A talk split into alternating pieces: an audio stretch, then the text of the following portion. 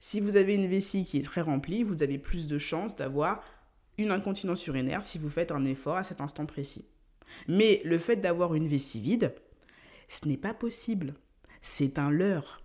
Donc les teams de personnes qui se prennent pour des dromadaires et qui ne boivent pas de la sainte journée en se disant ça va me permettre d'avoir moins de fuite, c'est une fausse bonne idée.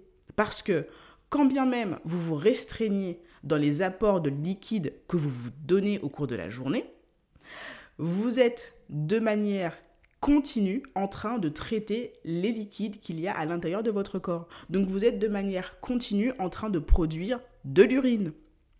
Résultat des, résultat des courses, pardon, votre corps va essayer d'aller chercher du liquide là où il peut.